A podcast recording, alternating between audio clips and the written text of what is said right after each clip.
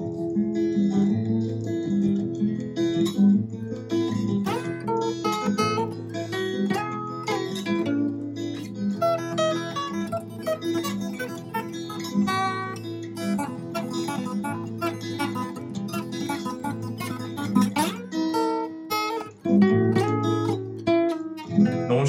Coffee house এক্সপিরিয়েন্সের নতুন এপিসোডে আজকে আমাদের সাথে আছেন Paranjoy Guha Thakurta eminent Indian journalist writer এবং ডকুমেন্টারি ফিল্ম মেকার আজকে আমাদের overall ডিসকাশনের topic media landscape in independent India মূলত বাংলায় ডিসকাশন হবে এবং পরঞ্জয়দা বিভিন্ন রকম বিষয় নিয়ে আলোকপাত করবেন। তো যেই ব্যাপারটা নিয়ে আমরা প্রথমেই শুরু করতে চাই পরাঞ্জয়দা যে আপনার তো বিশাল কেরিয়ার তো এই কেরিয়ারে আপনি প্রিন্ট মিডিয়া থেকেছেন টিভি মিডিয়া থেকেছেন ডকুমেন্টারি বানিয়েছেন মানে মাস কমিউনিকেশনের যতগুলো মিডিয়াম পাওয়া যায়, আপনি এক্সপ্লোর করেছেন। তো আপনার কি মনে হয় মানে এবং এখনও করে চলেছেন, এবং এখনও করে চলেছেন। এবং আপনার কি মনে হয় মানে অ্যাজ এন ইনসাইডার পার্সপেক্টিভ যে মিডিয়া পার্সন হিসেবে যে এই যে একটা বিবর্তন দেখেছেন আপনি স্বাধীনতা পরবর্তী যুগে ইন্ডিয়ান মিডিয়ার এই দীর্ঘ চুয়াল্লিশ বছরে তো আপনার একটু পার্সপেক্টিভটা বলুন। এই ধরনের প্রশ্ন করলে আমি পুরো সময়টা বেরিয়ে যাবে। জানো প্রথমে আমি তোমাকে ধন্যবাদ দিতে চাই। প্রত্যয় মুখার্জি, সৌমিক ঘোষ সৃঞ্জয় গাঙ্গুলি তিনজনকেই আমি ধন্যবাদ দিতে চাই। যারা তোমাদের দর্শক, তাদেরও ধন্যবাদ দিতে চাই। এই কফি হাউসের আড্ডায় তুমি আজকে আমায় ডেকেছো। আর গত সত্তর বছরে ভারতবর্ষের গণমাধ্যমে যা পরিবর্তন হয়েছে, এই বিষয় নিয়ে অন্তত গোটা কুড়িটা বই লেখা হয়েছে। সেই জন্যে মানে কয়েক মিনিটে এটা খুব সংক্ষেপে যদি আমি বলতে চাই যে অসাধারণ পরিবর্তন হয়েছে এবং গত দু বছরেই যা পরিবর্তন হয়েছে, এটা আমাদের অনেকের কল্পনার বাইরে। কারণ বিশ্বের গণমাধ্যম যেভাবে বদলে গেছে, যা আমরা পড়ি, আমরা যা কানে শুনি, আমরা যা দেখি, এটা আজকে ইন্টারনেটের যুগে, এই তথ্য প্রযুক্তির যুগে যেই তীব্র গতিতে পরিবর্তন হয়েছে এটা আমরা কেউই ভাবিনি। আমরা কেউ ভাবিনি যে পনেরো বছর আগে, দশ বছর আগে যে আমাদের হাতে যে একটা মোবাইল ফোন আছে, একটা দূরভাষ যন্ত্র আছে, এটা আমাদের দৈনিক সংবাদপত্র, আমাদের সাপ্তাহিক, আমাদের মাসিক, আমাদের বই, আমাদের রেডিও, আমাদের টেলিভিশন, আমাদের সিনেমা, আমাদের চলচ্চিত্র এবং তাছাড়া অনেক বেশি। কারণ এটা খালি একটা মানে একটা খালি গণমাধ্যম না, এটা একটা ব্যক্তিগত মাধ্যম তোমাদের সঙ্গে আমি খালি, তোমরা তিনজনকে আমি একটা ইমেল পাঠাতে পারি, বা আমরা হোয়াটসঅ্যাপে যোগাযোগ করতে পারি। তো এই সত্তর বছর, আশি বছরে যা পরিবর্তন হয়েছে, অনেক পরিবর্তন হয়েছে। একটা সময়ে স্বাধীনতা আন্দোলনের সময় তো ভারতবর্ষের প্রত্যেক বড় রাজনৈতিক দল মানে মোহনদাস করমচাঁদ গান্ধী থেকে শুরু করে যারই নাম করে, তারা কেউ না কেউ সাংবাদিকতা তখন তো খালি প্রিন্ট মিডিয়ামটাই ছিল, একটা ওদের নিজেদের সংবাদপত্র ছিল মানে সাপ্তাহিক ছিল, মাসিক পত্রিকা ছিল, ওতে এক একটা লেখা লিখত। অনেক সময় তার অতটা বিতরণ হতো না। যে ব্রিটিশ, ব্রিটিশের সময় মানে ব্রিটিশ আমলে হয়তো ব্রিটিশটাই চেষ্টা করেছিল যত কম লোকে যাতে পড়তে এক একটা সংবাদপত্র বা এক একটা পত্রিকা অনেকে পড়তো। যারা পড়তে পারে না তাদের লোকে পড়ে শোনাতো। মানে আমাদের দেশে যে ওরাল ট্র্যাডিশন একটা ছিল তার থেকে আজকে আমরা আজকে যেখানে আছি যে ভারতবর্ষে একশো পঁয়ত্রিশ কোটি ওপরে আমাদের লোক সংখ্যা গণসংখ্যা এবং এই একশো পঁয়ত্রিশ কোটি মানুষ, ছেলে, মেয়ে, বাচ্চা, বৃদ্ধ সবাই, আর আমাদের অনেকে জানে না আমাদের দেশে যে খুব কম করে একশো পনেরো কোটি, অনেকে বলে হচ্ছে বেশি, একশো কুড়ি কোটি সিম আছে S I M subscriber identity module যে তোমার মোবাইল ফোনে, ওই মুঠি ফোনের ভেতরে একটা যে ছোট একটা চিপ, ওটাকে বলে এস আই এম তার মানে ভারতবর্ষের বেশিরভাগ জায়গায় মানুষের বেশি সিম আছে। মানে এটা একটা সময় শহরে বেশি থাকতো এখন ছোট শহর গ্রামীণ অঞ্চলে সবার কাছেই আছে। এবং একশো পনেরোটা সিম মানে একশো পনেরোটা মোবাইল ফোন তা না। অনেকে বলে পঁচাত্তর কোটি কেউ বলে আশি কোটি ফোন আছে। এবং তার ভেতরে অর্ধেকের কাছাকাছি বা একটু বেশি একটু কম মানে কেউ সঠিক জানে না। এটা ইংরেজিতে আমরা বলব not estimate but guesstimate guess করছি আমরা অনুমান করছি যে এই ধরো এই পঁয়ত্রিশ পঁয়ত্রিশ থেকে চল্লিশ কোটি টেলিফোন ইংরেজিতে যাকে বলে স্মার্টফোন অত্যন্ত চালাক আমাদের হাতে যে চলায়মান দুর্ভাষ যন্ত্র, সে অত্যন্ত চালাক ইন্টারনেটের সঙ্গে আমরা কানেক্ট করতে পারছি। এটা দুটো দিক আছে। এটা একটা খুব নোংরা, একটা কালো দিকও আছে। কিন্তু আজকে পুরো ভারতবর্ষে এবং বিশ্বেরও যে গণমাধ্যমের যে পরিবর্তন হয়েছে, সেটা আমরা কেউই ভাবিনি। পনেরো বছর আগে তো আমরা ভাবতাম, আমাদের কল্পনার বাইরে ছিল যে কুড়ি বছর আগে যে এইভাবে আমাদের দেশের গণ গণমাধ্যম যেভাবে তার পরিবর্তন হবে অনেক অনেক কিছু বলতে গেছে এর একদিকে ভালো আবার অনেকদিন খুব খারাপ। ভুয়ো খবর মিথ্যে কথা মিথ্যে খবর।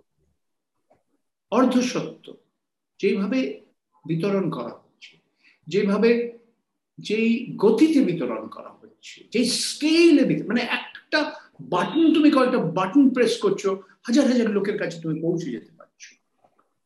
এই কম্পিউটার যুগের এই নতুন যেই পরিবেশটা আমরা দেখছি, সেটা ভারতবর্ষের প্রত্যেকটা অংশে। ধরো আমরা পড়ি যেটা। এখনও ভারতবর্ষে প্রায় এক লক্ষ খবরের কাগজ রেজিস্টার আছে। Registrar of newspapers of India একটা সময় register of newspapers of ইন্ডিয়ার একটা কাজ ছিল, বৌদ্ধিক সম্পত্তির অধিকার টাইটেল কি, কাকে কাগজ দেওয়া হবে, কাগজ দেওয়া হবে না, তখন কাগজের খুব মানে অতটা কাগজ পাওয়া যাচ্ছিল না। বিদেশ থেকে আমাদের আমদানি করতে হতো। এখনও বিশ্বের এই কুড়ি প্রায় দুশোটা দেশের ভেতরে আমরা নিজেদের মনে করি বিশ্বের সবচেয়ে বড় গণতন্ত্র। কিন্তু আমাদের দেশে এখনও রেডিও এবং রেডিওর উপরে খবর খবর, রেডিওর খবর, একটা সংস্থা আকাশবাণী অল ইন্ডিয়া রেডিও, প্রসার ভারতী কর্পোরেশন তাদের মোনপলি। কয়েক হাজার কমিউনিটি রেডিও স্টেশন আছে এফ এম রেডিও স্টেশন আছে, যারা নিজে মানে প্রাইভেট কোম্পানিদের চালায় তবে খবর ওরা দিতে পারে না। এই নিয়ে অনেক ঘুরিয়ে ফিরিয়ে অনেকে খবর দেয়। সেটা আলাদা ব্যাপার।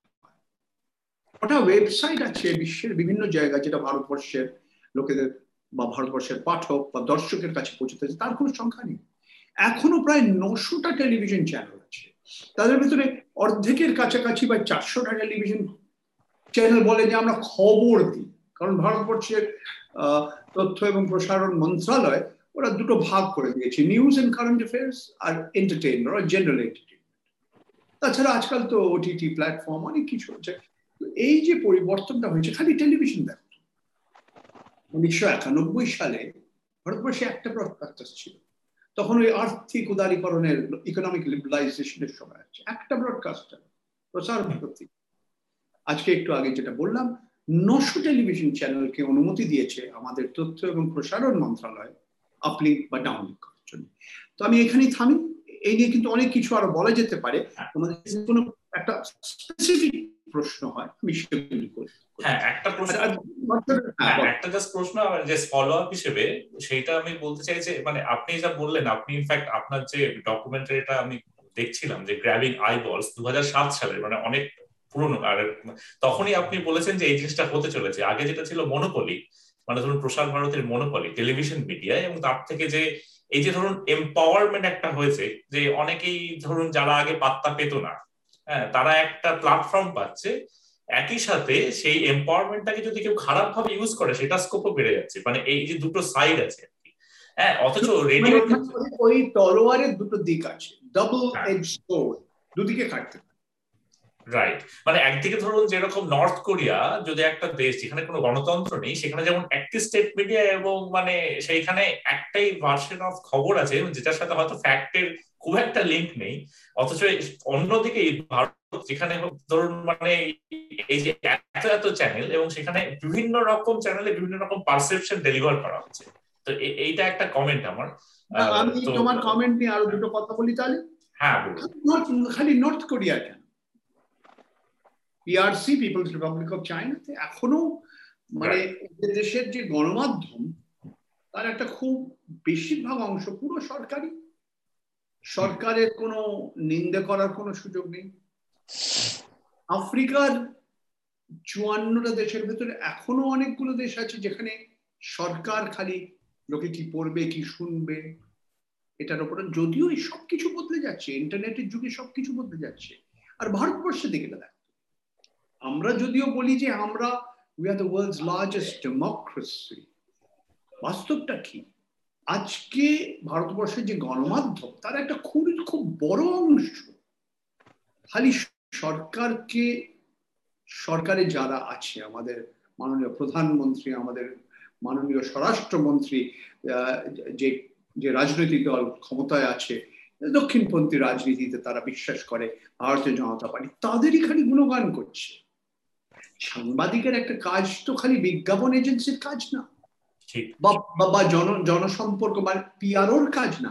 প্রশ্ন করার কাজ নিন্দে করার কাজ কঠিন প্রশ্ন করা সেটা করছি না। তার অনেক কারণ আছে সেটা নিয়েও তোমরা যদি কথা বলতে চাও বলব।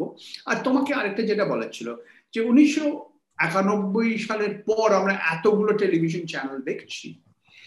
এটা কিন্তু ওই পুঁজিবাদের যে নিয়ম বা অধিনিয়ম ঠিক সেইভাবে কিন্তু গণমাধ্যম কাজ করে না। কারণ তুমি কি পড়ছো বা কি শুনছো বা কি তোমার মাথার ভেতরে যে ঢুকছে বা কি দেখছ সেটা কি মানে তুমি একটা ব্যাগে আলু ভাজা পেটে ভরছো বা একটা আইসক্রিম খাচ্ছ তার মতন যে কোনো একটা সামগ্রী যে কোনো একটা প্রোডাক্ট সেখানে বলা হয় the rules of competition in, in capitalism, in a market oriented, free market capitalism কি যত প্রতিদ্বন্দ্বিতা যত কম্পিটিশন এটা কনজিউমার বা উপভোক্তার পক্ষে ভালো। কিন্তু আমরা দেখছি একটা ওই টেলিভিশনের উদাহরণ দিয়েই বলতে পারি। একটা সময় একই ব্রডকাস্টার ছিল। সরকার যা বলতে চায় তাই তাই শোনাতো তাই তাই দেখতে তোমরা। এটা সরকার সরকারের এক ধরনের একটা প্রপোগ্যান্ডা ডিপার্টমেন্ট হয়ে গেছে। কিন্তু এত কয়েকশোটা চ্যানেল আসার পর তুমি যে দর্শক তারা কি সত্যি সুযোগ পাচ্ছে? আলাদা আলাদা ধরনের খবর, আলাদা আলাদা ধরনের তথ্যচিত্র, আলাদা আলাদা আলাদা ধরনের গান, ইত্যাদি ইত্যাদি। ওই যে বিবিধতা প্লুরালিটি হেট্রোজেনাইটি ভ্যারাইটি সত্যি পাচ্ছি? বা একই জিনিস আমরা দেখছি অন্য ভাবে অন্য মানে একই মানুষ তাতে আলাদা আলাদা জামা কাপড় পরেছে। সেই একই মানুষের খালি কথা আমরা শুনছি। এটা কি এটাও কি বাস্তব? এবং এটা কেন? এটা কেন? এই নিয়ে আমাদের আমি আরও কিছু বলতে পারি তোমরা যদি শুনতে চাও। এক সেকেন্ড আমি একটা ফাইনাল ফলো আপ করে নিই, তারপর সিনজাকে আমি বলতে দেবো। যেটা ফাইনাল ফলো আপ আপনি এটা মেনশন করলেন যে এখনকার মিডিয়া যেরকম ভাবে মানে সরকার, সরকারের একটা পক্ষ নিয়েছে এবং যেটা খুব অবভিয়াসলি আমরা দেখতে পাচ্ছি। কিন্তু পরঞ্জনদা এখানে আমার একটা প্রশ্ন আছে মানে এইখানে, এই নিয়ে আমি অনেক ডিসকাশন দেখেছি মানে এইটা কি এই সরকারের জন্য পার্টিকুলার বা আগে সরকারকে দেখি তাদেরও কিন্তু কিছু ফেভারিট চ্যানেল ছিল। তো এই সময় কি চেঞ্জটা হলো? খুব ভালো প্রশ্ন করেছ তুমি। এই সরকার প্রত্যয় অন্য সরকার চেয়ে একটু আলাদা। প্রথম সাত বছর কংগ্রেস সরকার দশ বছর ছিল। নেহরুর সময় সরকার অনেকদিন ছিল। বাজপেয়ীর সরকার অটল বিহারী বাজপেয়ী প্রায় ন বছর প্রায় দশ বছর ছিলেন। গণমাধ্যমের উপরে যেই ধরনের নিয়ন্ত্রণ অনেকভাবে। একটা হলো বিজ্ঞাপন। বিজ্ঞাপন দাতা সরকার খুব বড় বিজ্ঞাপন। তো আজকে আমাদের টেলিভিশন চ্যানেল খবরের কাগজ, খালি সরকারের পক্ষে কেন কথা বলছে? তারা সরকারের বিজ্ঞাপনের উপরে আরও ওদের, আরও নির্ভর হয়ে গেছে। নির্ভরতা বেড়ে গেছে, কারণ দু বছরে আমরা দেখেছি ভারতবর্ষের যে আর্থিক অবস্থায় একটা অবনতি হয়েছে। একটা রিসেশন প্রথম ভারতবর্ষের ইতিহাসে একটা রিসেশন হয়েছে। তার মানে মাং কমে গেছে লকডাউনের পরে উৎপাদন যেটা হয় সেটা কমে গেছে। ভারতবর্ষের জাতীয় আয় ভারতবর্ষের ইতিহাসে প্রথম কমে গেছে। এই অবস্থায় সরকারি বিজ্ঞাপনের ওপরে এই যে গণমাধ্যমের টেলিভিশন চ্যানেল বলো, সংবাদপত্র বলো, দৈনিক পত্রিকা বলো, নির্ভরতাটা বেড়ে গেছে। এটা বিশ্বের অনেক জায়গাও আমরা দেখছি, কিন্তু ভারতবর্ষে যেটা আমরা দেখছি সেটা হলো এই কিছুটা নতুন, তার একটা অভিনবত্তা হলো যে এই নির্ভরতা এতটা আগে হয়তো একটা সময় ছিল, হয়তো পঞ্চাশের দশকে ছিল বা ষাটের দশকে হয়তো ছিল, কিন্তু আবার আশির দশকে নব্বই এর দশকে অতটা অনেকটা কমে গেছিল, সেটা আবার গত কয়েক বছরে আমরা দেখছি বেড়ে গেছে। এটা একটা কারণ। দ্বিতীয় কারণটা হলো যে, দেখো যেই সরকারে থাকুক যেই ক্ষমতায় থাকুক তারা চায় না যে সাংবাদিকরা তাদের নিন্দে করুক, কঠিন প্রশ্ন করুক, কে কে খারাপ কাজ করছে, দুর্নীতি করছে, কোথায় প্রশাসন ঠিক মতো করছে না, সেটা সেই আয়নাটা ওদের সামনে তুলে দেয়। কেউ পছন্দ করে আমরা নিজেরাই পছন্দ করি। আমার বাবা মা যখন আমাদের নিন্দে করতো, আমরা কি ভালো লাগতো আমাদের? না। অনেক পরে আমরা বুঝতে বুঝতে পারলাম যে হ্যাঁ বাবা মা আমাদের নিজের ভালোর জন্যই আমাদের নিন্দে করেছে। সেটা বুঝতে একটু সময় লাগে। কিন্তু পরিবর্তনটা কোথায় হয়েছে? খালি নিন্দে করা, এটা হলো টলারেন্স সহনশীলতা। সেটা আগেও ছিল না আজকে নেই। পরিবর্তনটা কোথায় হয়েছে? যে আমি, তুমি আমাকে নিন্দে করেছ, তুমি আমার সঙ্গে তুমি আমায় নিন্দে করেছ, তুমি তার মানে দেশদ্রোহী রাষ্ট্রদ্রোহী। ইউ আর অ্যান্টি ন্যাশনাল এবং ওই যে একটা পুরনো কথা আছে you are not with us you are against us সঙ্গে সঙ্গে সরকারের একটা সংস্থা, আয়কর বিভাগ enforcement directorate CBI central bureau of investigation আরও অনেকগুলো সংস্থা এনআইএ এর অপব্যবহার কীভাবে করছে? সরকারের কাছে এরা একটা হাতিয়ার হয়ে গেছে। একটা অস্ত্র হয়ে গেছে। আগেও ছিল আরও বেশি হয়ে গেছে। বেশি সেই অস্ত্রটা অপব্যবহার করা হচ্ছে আরও বেশি। আজকে ভারতবর্ষের সবচেয়ে বেশি লোকেরা পরে একটা হিন্দি পত্রিকা দৈনিক ভাস্কর। বহু বছর নরেন্দ্র মোদীর গুণগান করে গেছে। কয়েক মাস ধরে সরকার কীভাবে উত্তরপ্রদেশে গঙ্গায় মৃতদেহ ভাসছে সেটা নিয়ে একটা লম্বা একদিন না, একের পর একদিন তাদের টেলিভিশন চ্যানেলের লেখা পারল একটা উদাহরণ দিলাম। তারা কুড়ি জন সাংবাদিককে সতেরোটা জেলায়, উত্তরপ্রদেশের পূব দিকে বিহারের পশ্চিম দিকে একটা জেলা থেকে আরেকটা জেলা, আরেকটা জেলাতে সরকার যে কথাটা বলছে, ভুয়ো খবর, মিথ্যে খবর, সেটা ওরা প্রমাণ করে দেখিয়ে দিল। তারপরে পেগাসেসের ঘটনাটা হলো এবং তার কয়েকদিন পর আয়কর বিভাগ আয়কর বিভাগ পৌঁছে গেল দৈনিক ভাস্করের দপ্তরে। তাহলে এটা আমাদের যে এই তথ্য এবং প্রসারণ মন্ত্রণালয়ের যে মন্ত্রী যিনি উনি বলছেন এর সঙ্গে কি সম্পর্ক আছে? উনি বলছেন সম্পর্ক নেই। সবাই জানে সম্পর্কটা কি। ঠিক আছে বলতে পারো। এখানে হ্যাঁ যে দৈনিক জাগরণকে আরও বেশি বিজ্ঞাপন দিচ্ছে বা ওদের বিজ্ঞাপন দেওয়া বন্ধ করে দিয়েছে। তো বিজ্ঞাপন দেয়া, কে কাকে কতটা বিজ্ঞাপন দেবে? কার কত, কে কটা, কে তোমার পত্রিকা বেশি পড়ছে, কে কম, তার উপর নির্ভর করছে না। তুমি সরকারকে প্রশংসা করছ কিনা, তার উপর এইটাই হয়েছে পরিবর্তন। হ্যাঁ প্লিজ বলো।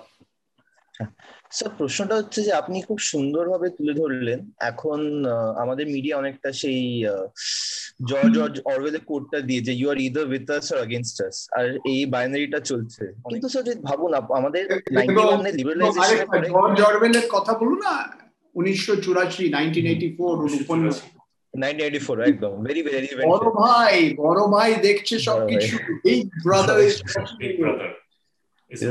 তো তো নাইনটিন নাইনটি মানে লিবারালাইজেশনের পরে একটা ফেস ছিল ইন্ডিয়াতে যখন আমরা nonstop double digit growth clock করছি জাস্ট বিকজ আমরা ট্রেড ওপেন করেছি বাট আমরা সাইমultaneous জব গ্রোথ দেখছি না। then we had a phase in the mid 2000s যখন large large of of our poverty was lifted of out of out but uh, তারপরে recession আসলো recession impact ইন্ডিয়াতেও পড়ল and then you again had a phase যখন India growth is dissent কিন্তু job Katz R happening R concentration of wealth বেড়েই চলেছে so disposable income নেই and people don't have the disposable income to spend on news on and stuff like that তখনও কিন্তু sir এই ডিপেন্ডেন্সটা of different papers channels on government ads was significant কিন্তু তখন তো sir আমি এরকম ক্যাপচার দেখিনি of this channels, newspapers, etc. Is there something very different about BJP versus some other uh, parties who were in power earlier? Absolutely. এতে কোনো দুই মত নেই। তুমি যা বললে তোমার সঙ্গে আমি একশো শতাংশ সহমত। ভারতীয় জনতা পার্টি সরকার যখন আগে ছিল অটল বিহারী বাজপেয়ী সরকার ন বছর ছিল। তারাও কিন্তু এই তো এটা খালি ভারতীয় জনতা পার্টি না এটা হলো নরেন্দ্র মোদী অমিত শাহ সরকার। ওদের এই যে নতুন আমরা একটা দিক দেখছি, এতে কোনো সন্দেহ নেই যে এরা সত্যি সহনশীলতা। যে যে গণতন্ত্রের প্রত্যেক ভারতীয় নাগরিকের একটা মৌলিক অধিকার আছে, মত প্রকাশের স্বাধীনতা, বাক স্বাধীনতা।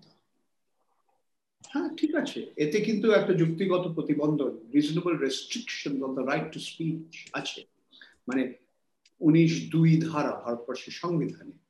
তবে এই যে মত প্রকাশের স্বাধীনতাটা, আমরা আমাদের সংবিধানেই লেখা আছে মৌলিক অধিকার।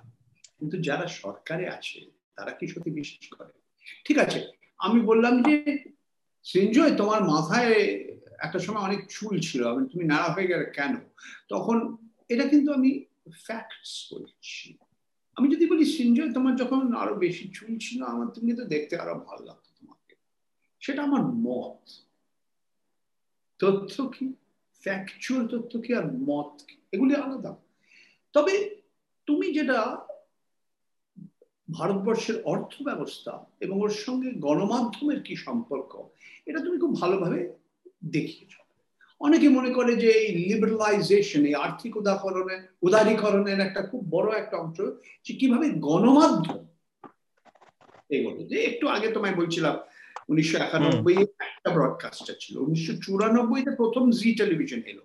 তারপরে আজকে কয়েক শো টেলিভিশন খবরের চ্যানেল আছে আরও হয়তো তিনশো চারশো মনোরঞ্জনের তো অনেকে মনে করে অনেকে আমি দেখেছি গুরচরণ দাসের মতো ওদের বইয়ে লেখা আছে। এটা হলো আজকে যারা দর্শক তাদের দেখো তাদের সামনে একটা চয়েস কি?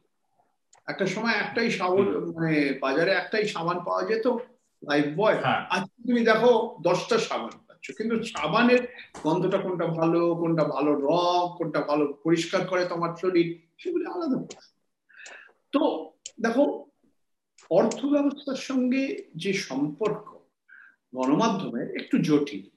বিশ্বে পুরো যখন মার্কিন যুক্তরাষ্ট্র থেকে শুরু হলো একটা আর্থিক সংকটের সময় আমি দু হাজার আটের কথা বলছি এখন প্রায় এই তেরো বছর হবে। একটা অদ্ভুত একটা তার একটা প্রভাব পুরো বিশ্বে পড়েছিল। কিন্তু গণমাধ্যমের ভেতরে পড়েছিল। যারা খরচা করছিল যারা বিজ্ঞাপনের উপরে খরচা করছিল যারা বিজ্ঞাপন দাতা তারা তাদের খরচা কমিয়ে দিল। তারা অনলাইন চলে গেল কমে গেল। যারা খবরের কাগজ, দৈনিক পত্রিকা, যারা টেলিভিশন চ্যানেল চালাতো, তাদের আর্থিক অবস্থা আস্তে আস্তে আস্তে খারাপ হয়ে গেল। আজকে প্রত্যেক সংবাদপত্র তো নিউ ইয়র্ক টাইমস এর মতো না। নিউ ইয়র্ক টাইমস আজকে যা ওদের পুরো এক বছরের আয়, তার অর্ধেক ওরা তাদের পাঠকদের কাছ থেকে সাবস্ক্রিপশন পাচ্ছে। সবাই তো পাচ্ছে না। আমরা যারা সংবাদপত্র পড়ি, তুমি ধরো তোমার এই শ্রমিক বা বা বা প্রত্যয়, যখনই বলে যে এটা পে ওয়ালের পেছনে তুমি পয়সা দাও সাবস্ক্রাইব করো, তুমি পাবে। অনেকে আমরা দিতে চাই কারণ আজকে আমাদের মোবাইলে আমরা হাজার হাজার, লক্ষ লক্ষ লেখা পাচ্ছি বিনে পয়সা কতটা সত্যি, কতটা মিথ্যে, কোনটা বিশ্বাস করব, কোনটা বিশ্বাস করব না? কোনটা গবেষণা করে লোকে লিখেছে অনেক রিসার্চ করে লিখেছে, তার জন্য কি আমরা পয়সা দিতে রাজি আছি? আমরা বিনে পয়সায় যখন গান শুনতে পাচ্ছি আমরা পয়সা দিয়ে কেন গান শুনি? আমি যখন বিনে পয়সায় একটা তথ্যচিত্র দেখতে পাচ্ছি আমি পয়সা দেব কর এইটা এবং আমাদের যে আমাদের মাথার ভেতরে যে একটা ছিল যে আমরা ওষুধের জন্য কেন কত পয়সা দেবো বা কম পয়সা দেবো?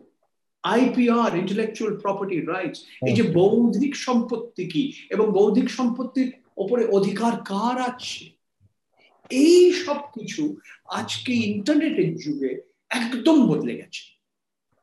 এবং সেই যে তীব্র গতিতে বদলেছে আজও বদলাচ্ছে আমি একটা খুব ছোট একটা উদাহরণ দিচ্ছি। বছর খানেক আগে আমি এই ইন্টারনেটে পড়ছিলাম তখন মার্কিন যুক্তরাষ্ট্রের রাষ্ট্রপতি ডোনাল্ড ট্রাম্প ছিল। তার এক আত্মীয় একটা বই লিখেছিল মেরি ট্রাম্প যে ওর পরিবার কীভাবে বিশ্বের সবচেয়ে একটা ভয়ানক একটা মানুষকে তৈরি করেছে। মানে মানে প্রেসিডেন্টের কথা বলছে। তো আমি এদিক ওদিক ইন্টারনেটে অনেক তার সমীক্ষা পড়েছি লেখা পড়েছি দুটো এক্সট্রাক্ট চারটে এক্সট্রাক্ট একটা বইয়ের দোকানে আমি গেলাম। অনেক বেশ এই লকডাউনের পর অনেক বছর পর আমি আমার বইয়ের দোকানে গেলাম। দেখলাম খুব ভালো লাগল। একটা বইটা আমি ধরছি হাতে কাগজটা আমার হাতে আছে। আমি তো বয়স্ক আমি তো আমি তো বরিষ্ঠ নাগরিক। তো আমার খুব ভালো লাগল। তো আমি পকেট থেকে পয়সা বার করলে দেখলাম কত দাম বলো সাতশো টাকা, ছশো নিরানব্বই টাকা। তো আমি পয়সাটা দিয়ে দিলাম, ওরা বিল কেটে দিল। আমি বাড়িতে নিয়ে না, ধীরে সুস্থে পড়ব। দুদিন দুদিন বা তিন দিন পর হোয়াটসঅ্যাপে পুরো বইটা পিডিএফ ফাইল একজন আমায় তিনজন পাঠালো। যে আমি একটা কাগজ ছোঁয়ার জন্য সাতশো টাকা খরচা করেছি। যখন বিনে পয়সা না এমনিতেও তো ইন্টারনেটের খরচা দিতে হচ্ছে চলে এলো। তো এইটা একটা উদাহরণ দিলাম। কিন্তু আগেও তো একশো টাকার ভেতরে একটা বই অত্যন্ত লোকপ্রিয় জনপ্রিয় হয়ে যায়। একশোটা চলচ্চিত্রের ভিতরে হয়তো পাঁচটা খুব পপুলার হয়ে গেল যেরকম আমরা আগে একটা সময় বলতাম বক্স অফিস হিট যখন একটা বক্স একটা অফিস ছিল যেখানে লোকে দাঁড়িয়ে টিকিট কিনত। বা গান শুনছি, একশোটা গানের ভেতরে হয়তো একটা বা একটা দশটা গান খুব প্রিয় সবার হয়ে গেল। সেটা কোনটা হবে আমরা সবকটা গান না শুনলে আমরা জানব না। এইগুলি আগে লোকেরা চুরি করতো পাইরেসি যে। এটা আগেও হতো। কিন্তু ওই ইন্টারনেটের মাধ্যমে যেই গতিতে, যত তাড়াতাড়ি এবং যেভাবে আমরা হাজার হাজার লক্ষ লক্ষ কোটি কোটি লোকের কাছে এটা বিতরণ করতে পারছি। এইটাই নতুন The speed and the, the speed and the scale of distribution of content, including illegal and pirated content. Sir আমি যদি আপনার প্রিন্ট জার্নালিজম ক্যারিয়ারে আসি স্পেসিফিক্যালি আপনি বিভিন্ন নিউজ পেপার বা ম্যাগাজিনের সাথে যুক্ত ছিলেন লেখালেখি করেছেন এটসেট্রা আপনি you had a short stint as editor of economic and political weekly also যেটার ইন্টেনশন খুবই ডিফারেন্ট ওটা হচ্ছে এসেন্সিয়ালি ম্যাগাজিন যেখানে একাডেমিক আর পলিসি মেকারদের মধ্যে একটা ডায়ালগ হবে and that is the express purpose with which that magazine has been going on for over so many years. Since, since the 1950s, right? That's roughly the time it started. Bharat ভারতবর্ষের বয়স যত economic political উইকলির বয়স তার মান দেড় মা দেড় বছর বা দু বছর কম। আট বছর বয়স থাকে মাঝখানে একটা গ্যাপ হয়েছিল যাই হোক তো আপনার এক্সপিরিয়েন্সটা কেমন ছিল এডিটিং ফর ইপিডব্লিউ ভিজাভি আদার আমি অন্য কোনো অন্য কোনো পত্রিকার সম্পাদক হইনি। আমি গোটা পনেরো মাস ছিলাম ইকোনমিক এন্ড পলিটিক্যাল উইকলি সম্পাদক। আমার বউ আমার মেয়ে অত্যন্ত দুঃখিত যে আমি আমাদের বাড়ি মানে দিল্লি গুরগাঁও থাকতাম আমাকে ছেড়ে আমি বোম্বে দিল্লি করতে হতো। এই পনেরো মাস হলো এপ্রিল দু ষোলো থেকে জুলাই দু হাজার সতেরো আমায় কেন ছাড়তে হয়েছিল এটা আসলে সবাই জানে। এটা গোটা এটা সবাই জানে। একটা লেখা বেরিয়েছিল ভারতবর্ষের খুব বড় একটা পুঁজিপতি। তার নাম সবাই চেনে তাকে। মানে ভারতবর্ষের সবচেয়ে ধনী ব্যক্তির ভেতরে উনি একজন। তবে ইদানিং ওনাদের একটু শেয়ার বাজারে ওপর নিচ হয়েছে বলে একটু ওনার এই র্যাঙ্কিং একটু কমে গেছে। তো ওনার একটা একটা কোম্পানির ওপরে আমার একটা লেখা বেরিয়েছিল।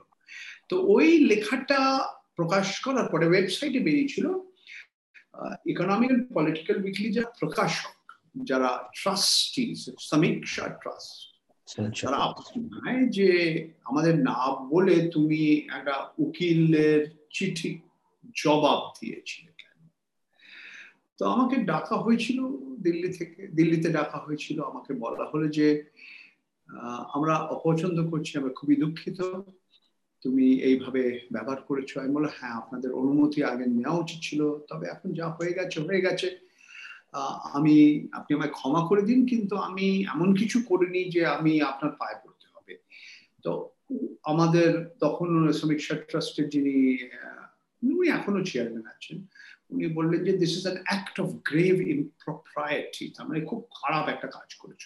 আমি বললাম, না, একটা টেকনিক্যাল এটার হয়েছে, যার জন্য আমি ক্ষমা চাইতে রাজি আছি।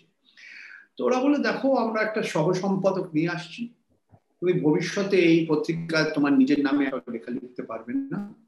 তুমি ইকোনমিক এন্ড পলিটিক্যাল উইকলির যে পরিবেশটা ছিল, যে ইথসটা ছিল, সেটা তুমি নষ্ট করে ফেলেছো। আর এই যে লেখাটা যেটা বেরিয়েছে, তুমি সঙ্গে সঙ্গে এই লেখাটা এই ওয়েবসাইট থেকে নামিয়ে দাও। তোমার কলিগকে বলো এবং যতক্ষণ এটা না নামছে, এটাকে মানে ওই এটার ফোর জিরো ফোর না কি বলো তোমার? আমি ভুলে যাই তুমি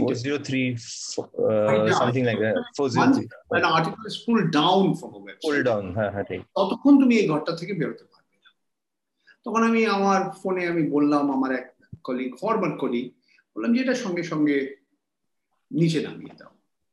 এবং একবার ওটাকে নিচে নামিয়ে দেওয়া হলে আমায় একটা টেলিফোন করে জানাও। তো খুব বেশি সময় লাগেনি। দু চার মিনিট লেগেছে। কতই সময় লাগে? আমাদের ব্যাকএন্ড তখন ওই ইপিডাব্লিউর ব্যাকএন্ডটা ব্যাঙ্গালোরে। তো ওটা আর পাওয়া গেল না, নামিয়ে দেওয়া হলো। নামিয়ে দেওয়ার পর আমি বললাম, একটা কাগজ দিন আমাকে। আমাকে একটা কাগজ দিল, একটা সাদা কাগজ। ওতে আমি লিখে দিলাম যে, সঙ্গে সঙ্গে আমি পদত্যাগ করছি। Please accept my resignation with immediate effect তোমরা মেনে নিই আমি ছেড়ে দিলাম চাকরি। তারপরে আর অনেক কিছু হয়ে গেল। ওই কেসটা এখনও চলছে। মানহানির একটা মোকদ্দমা এখনও চলছে। সেটা সেটা সম্বন্ধে বলতে হয়তো আরও আধ ঘণ্টা লাগবে। তবে লেখাটা যারা পড়তে চায় তারা পড়তে পারে। কারণ ওয়ার ওয়েবসাইটটা ওটা দ্বিতীয়বার রিপাবলিশ করেছিল দ্বিতীয়বার প্রকাশ এবং এই যে পুঁজিপতির যে কোম্পানি তাদের কীভাবে ওই সময়কার অর্থমন্ত্রী অরুণ জেটলি যিনি আজ বেঁচে নেই, এবং ওই সময়কার যিনি বাণিজ্য মন্ত্রী ছিলেন, Nirmala Sitharaman department of commerce এর মন্ত্রী ছিলেন, যিনি আজকে ভারতবর্ষের অর্থমন্ত্রী, তাদের আমি অনেকগুলি চিঠি লিখেছি, যে আপনি একটু আমায় বলুন, যে এই যে পাঁচশো কোটি টাকার উপরে যে একটা রিফান্ড সীমা শুল্ক বলে কাস্টমস ডিউটি রিফান্ড চাইছে, এটা মানে ধরো আয়কর বিভাগ কাছ থেকে তুমি মনে করো যে তুমি বেশি পয়সা দিয়েছ, বেশি ট্যাক্স দিয়েছ, তুমি একটা রিফান্ড চাইছো, তোমাকে আগে পয়সাটা দিতে হয়, তারপরে তুমি রিফান্ডটা পাবে। তো আমার প্রশ্নটা ছিল যে আপনারা আগে কি দেখেছেন ও পয়সাটা দিয়েছে কিনা, যে রিফান্ডটা আপনি প্রসেস করছেন অ্যাপ্লিকেশন তো এইখানে এইসব ঝগড়াঝাটি হলো, তারপরে আমার অনেক কিছু হয়েছে, বদনাম করা হয়েছিল আমাকে, আমার সম্বন্ধে অনেক কিছু কথাবার্তা হয়েছে।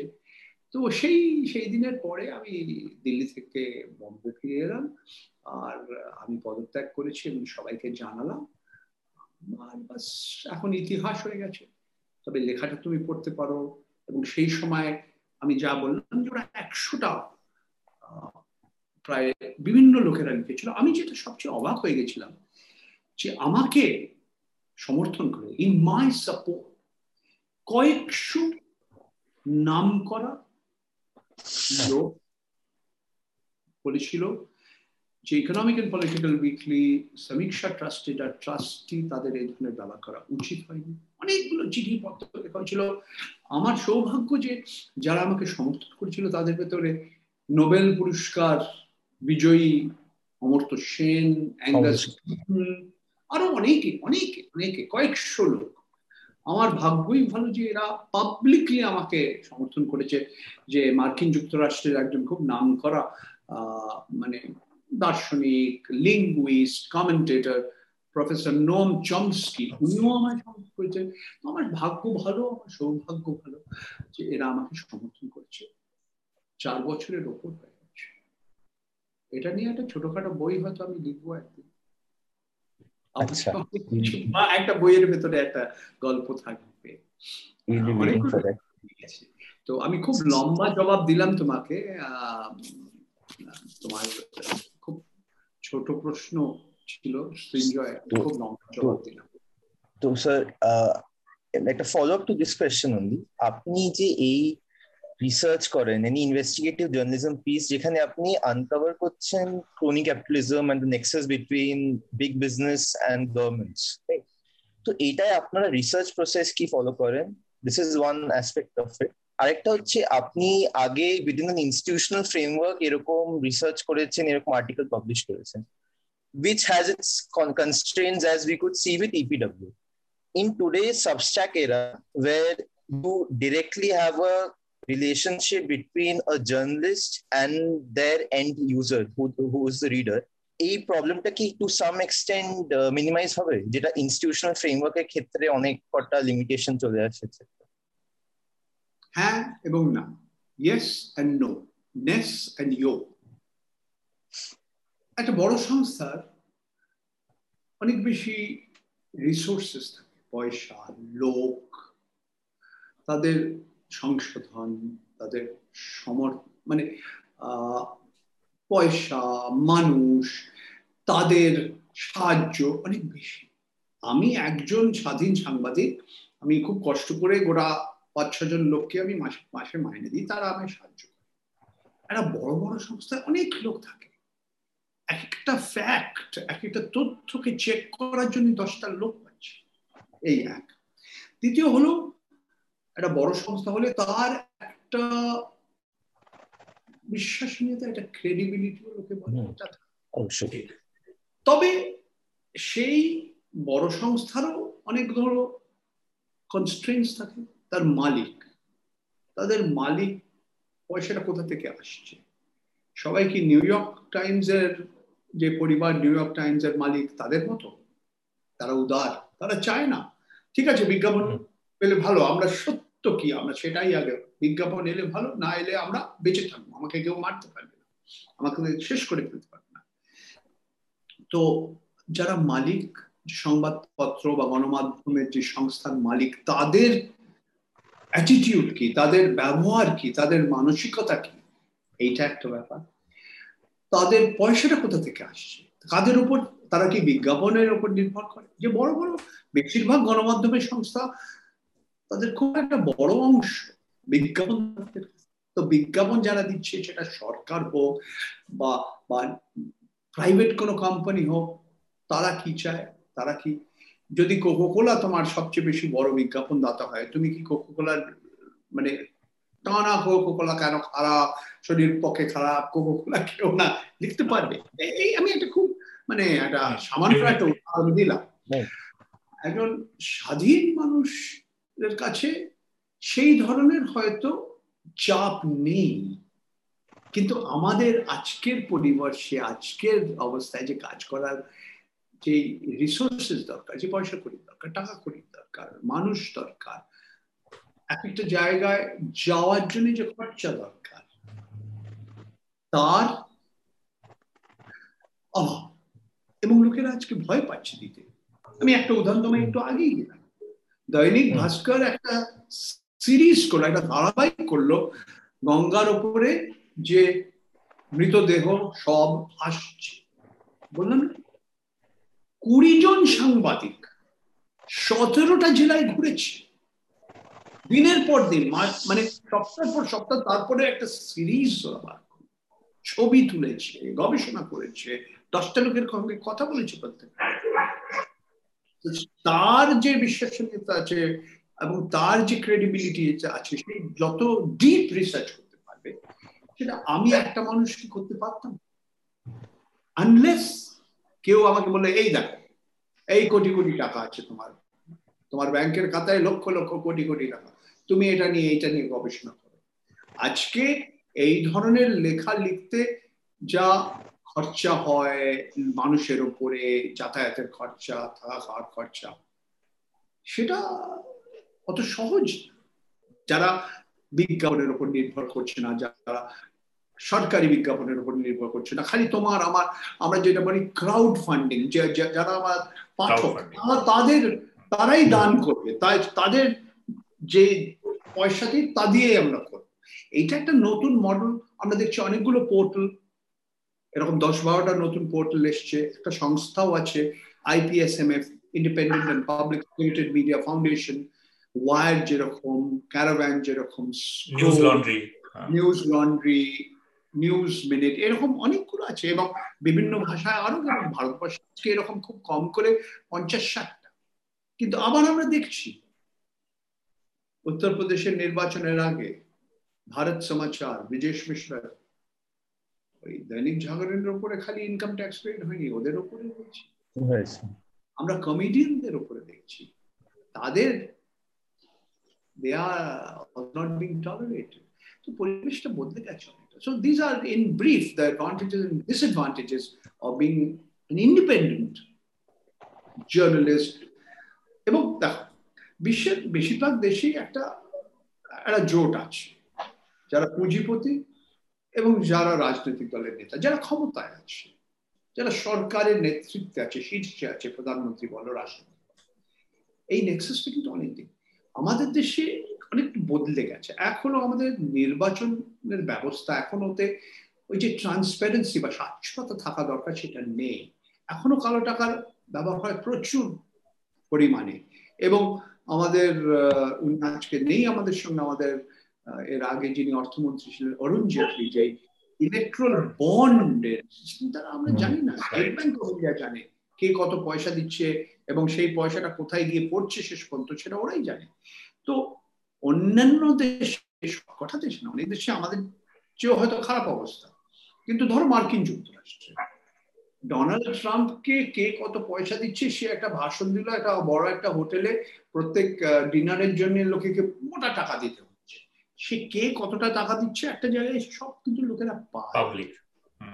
কিন্তু আমাদের দেশে অনেক কিছু পাবলিক নয়। সেই জন্যে it is not just a nexus between businessman and those in power so মানে পুরো আমাদের ব্যবস্থাটা মানে আমাদের দেশের যে ভ্রষ্টাচার যেটা দুর্নীতি যেটা এক একটা কেলেঙ্কারি কোথা থেকে শুরু হচ্ছে? সে গঙ্গোত্রীটা কোথায়? এইখানে দিস ইজ দ্য ওয়ে আর আজকে আমরা ওই যে ক্রনি পুঁজিবাদের কথা বলি, যে এটা সত্যি পুঁজিবাদ নয়। আমাদের বন্ধু, বান্ধব, আত্মীয় স্বজন, তাদের সবকিছু মানে সরকার সাহায্য করছে। তার একটু আগে আমরা এগিয়ে গেছি যেটাকে বলা হয় অলিগার্কি। অল্প কয়েকজন পুঁজিপতিরা খুব বেশি তারা সুবিধে পাচ্ছে। সরকার তাদের সাহায্য করছে। পুরো আমাদের নিয়ন্ত্রণ করার জন্য যে সংস্থাটা আছে রেগুলেটরি এজেন্সি তারা ওরা ক্যাপচার করে ফেলেছে। তারা ওদের ওদের কবজায় আছে। এইটা আমরা নতুন দেখছি। এবং এই যে দু তিনজন ব্যক্তির কথা বলছি, তাদের নাম সবাই জানে, ভারতবর্ষে। এবং যেটা নতুন দেখছি যে তাদের সাহায্য করার জন্য, তাদের খুশি করার জন্য অন্যান্য বড় বড় পুঁজিপতিদের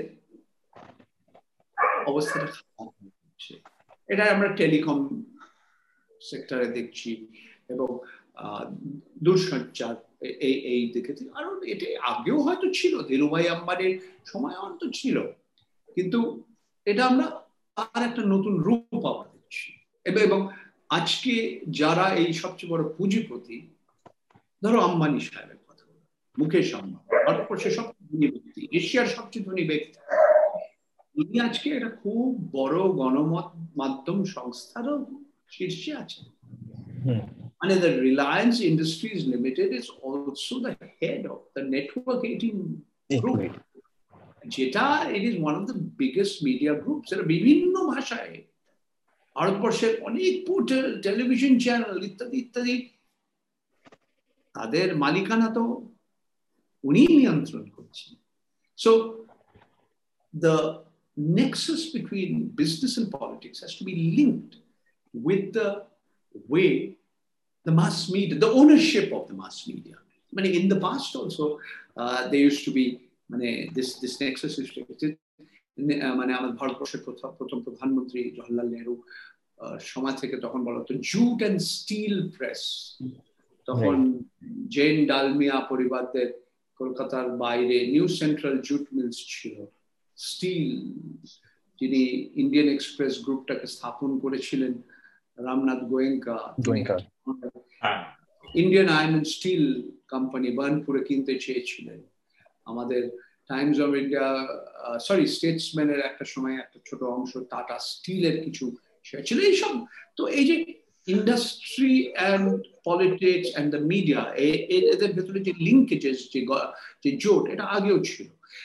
নব্বইয়ের দশক আমরা একটা নতুন দেখলাম, যখন গণমাধ্যম থেকে প্রচুর পয়সা যারা গণমাধ্যম থেকে খবরের কাগজ বিক্রি করে, তারা অন্যান্য ক্ষেত্রে চলে fourth state as real estate কেউ কয়লা খনন করছে, কেউ বিদ্যুৎ উৎপাদনের জন্য কারখানা পাঠাচ্ছে পাওয়ার প্লান্ট করছে, ইত্যাদি ইত্যাদি ইত্যাদি। এরকম অনেক উদাহরণ তুমি তো আমরা নাইনটিন নাইনটি ওয়ানের ইকোনমিক লিবারালাইজেশন নিয়ে বারবার আসছি। এবার যেটা আমরা দেখেছি যে নাইনটিন নাইনটি ওয়ান থেকে এই যে মডার্ন টেকনোলজির সাথে সাথে মিডিয়া ল্যান্ডস্কেপটা কমপ্লিটলি পাল্টে গেছে, আপনি বললেন। তার একটা নেগেটিভ এফেক্ট সেটা দেখা যাচ্ছে আজকাল, সেটা হলো ফেক নিউজের প্রলিফারেশন সেটা নিয়ে আপনি শুরুর দিকে হিন্টও করেছিলেন। এবার এই ফেসবুক হোয়াটসঅ্যাপ বা বিভিন্ন সোশ্যাল মিডিয়াতে এই যে এত বিপুল ভাবে ফেক নিউজ ছড়াচ্ছে এবং এই এই যে প্রাইভেট প্লেয়ার্সদের সঙ্গে গভর্নমেন্টের নেক্সাসটা ডেলিভারেটলি কিছু পার্টিকুলার ন্যারেটিভ পুশ করছে ফেক নিউজের মাধ্যমে, এটা থামানো কি করে যায় বলে আপনার মনে হয়? যে দুটো অ্যাসপেক্ট আমি দেখতে পাচ্ছি এখানে সেটা হলো যদি আপনি এই ফেক নিউজ এর প্রলিফারেশন থামাতে এই প্রাইভেট প্লেয়ার বা গভর্নমেন্ট কি একটা সুপারভাইজারি রোলে দেখেন তাহলে কিন্তু সেই গভর্নমেন্ট বা প্রাইভেট প্লেয়ারকে অনেক বেশি পাওয়ার দেওয়া হচ্ছে যেটা ওরা খুব খারাপ কাজে লাগাতে পারে। আবার অন্য থেকে যদি আপনি কিছুই না করেন তাহলে এই যে ফেক নিউজ এই বিপুল ভাবে প্রলিফারেট করছে সেটা আমাদের পোলাইটির জন্য খুব ক্ষতিকারক। তো এই যে এই যে একটা ডাইকোটমি বা কন্ট্রাডিকশন চলে আসছে, কি করবেন সেটা নিয়ে, সেই ব্যাপারটা নিয়ে আপনার কি মত? এই নিয়ে আসলে জানো, আমি একটা বই লিখেছি ওটা প্রথমে ইংরেজি এবং হিন্দিতে বেরিয়েছিল the real face of Facebook in India how the social media has become propaganda weapon and and disseminator of disinformation. ওটা একই এপ্রিল দু হাজার উনিশে ইংরেজি এবং হিন্দিতে বেরিয়েছিল তারপরে ওটাকে মারাঠিতে অনুবাদ করা হয়েছে। এবং এই দু হাজার একুশের ফেব্রুয়ারি মাসে ওটা বাংলায় এটা প্রকাশ করা হয়েছে। গুরু চন্ডালী বইটা নতুন করে লিখেছে অর্ক দেব। তো এতে আমরা খুব অনেকগুলো উদাহরণ দিয়ে দেখিয়েছি যে কীভাবে এই যে সোশ্যাল মিডিয়ার অপব্যবহার করা হচ্ছে। একটা উদাহরণ তোমায় দিই। আজকে ভারতবর্ষে প্রত্যেক সাত মান সাতজনের ভেতর সাতজন নাগরিকের ভেতরে একজন মুসলমান। ইন্দোনেশিয়া ছাড়া বিশ্বের এমন কোনো দেশ নেই যে আরও বেশি মুসলমান আছে কিন্তু হ্যাঁ? সংখ্যার দিক থেকে। সংখ্যার দিক থেকে অ্যাবসলিউটলি তবে যেই ধরনের যেটা ইংরেজিতে বলা হয় ইসলামোফোবিয়া যে মুসলমানদের পুরোপুরি ওদের বিরুদ্ধে লোকেরা ওদের মানে একটা একটা চিন্তাধারা মানুষের। এটা কিন্তু আগে আমরা দেখিনি এবং এর পিছনে সোশ্যাল মিডিয়া ফেক নিউজের খুব বড় একটা ভূমিকা। আমি একটা ছোট উদাহরণ দিচ্ছি। পাঁচ ছ, এটা আজ না বেশ অনেক বছর ধরে চলে, চার পাঁচ বছর আগে আমার একজন অল্প বয়সী ছেলে আমার মানে সে আমাকে মেসমশা করে আমার স্ত্রীর দিদির ছেলে। তো আমাকে মশাজি বলে মানে মেসমশাই। ও বলে জানো, আমি শুনেছি যে প্রত্যেক মুসলমান সন্ত্রাসবাদী নয়। কিন্তু প্রত্যেক সন্ত্রাসবাদী প্রত্যেক সন্ত্রাসবাদী মুসলমান। Not every Muslim is a terrorist but every terrorist is a Muslim তাই বললাম কে তোমায় এই ধরনের কথা বলেছে? হোয়াটসঅ্যাপে এসেছি। আসলে যেটা খুব নাম করা যে টেলিভিশন সঞ্চালক রবিশ কুমার বারবার বলে, ভারতবর্ষের যুবক যুবতীদের ভেতরে এক খুব বড় অংশ, তারা তুমি সৌমিক। এই সৃঞ্জয় যে আইআইএম এ পড়েছে ইন্ডিয়ান ইনস্টিটিউট অফ ম্যানেজমেন্ট বা বা বা বা প্রত্যয়, তাদের মতো তাদের সুযোগ তারা পায়নি, তারা সুবিধা পায়নি যে একটা বড় ভালো একটা শিক্ষা সংস্থায়, একটা ভালো স্কুলে বা একটা কলেজে বা একটা বিশ্ববিদ্যালয়ে পড়া।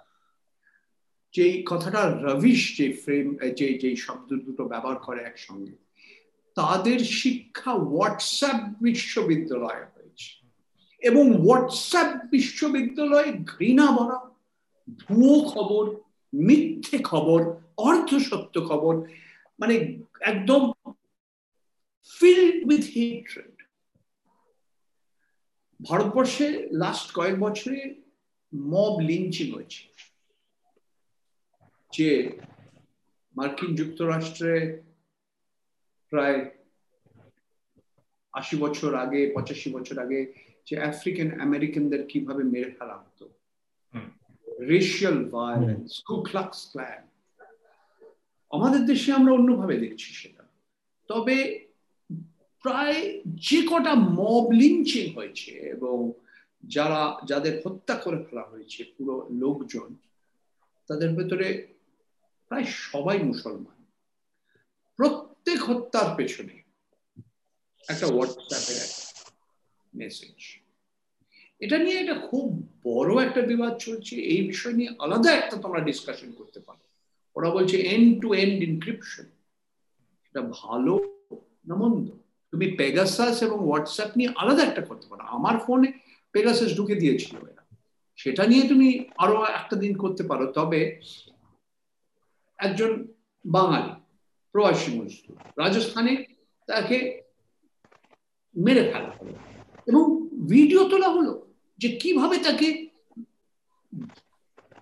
আগুন দিয়ে জ্বালিয়ে মেরে ফেলে। সেই লোকটা আজকে জেলে। কিন্তু এই যে ভিডিওটা যেভাবে বিতরণ করা হলো, সবাই আশ্চর্য হয়।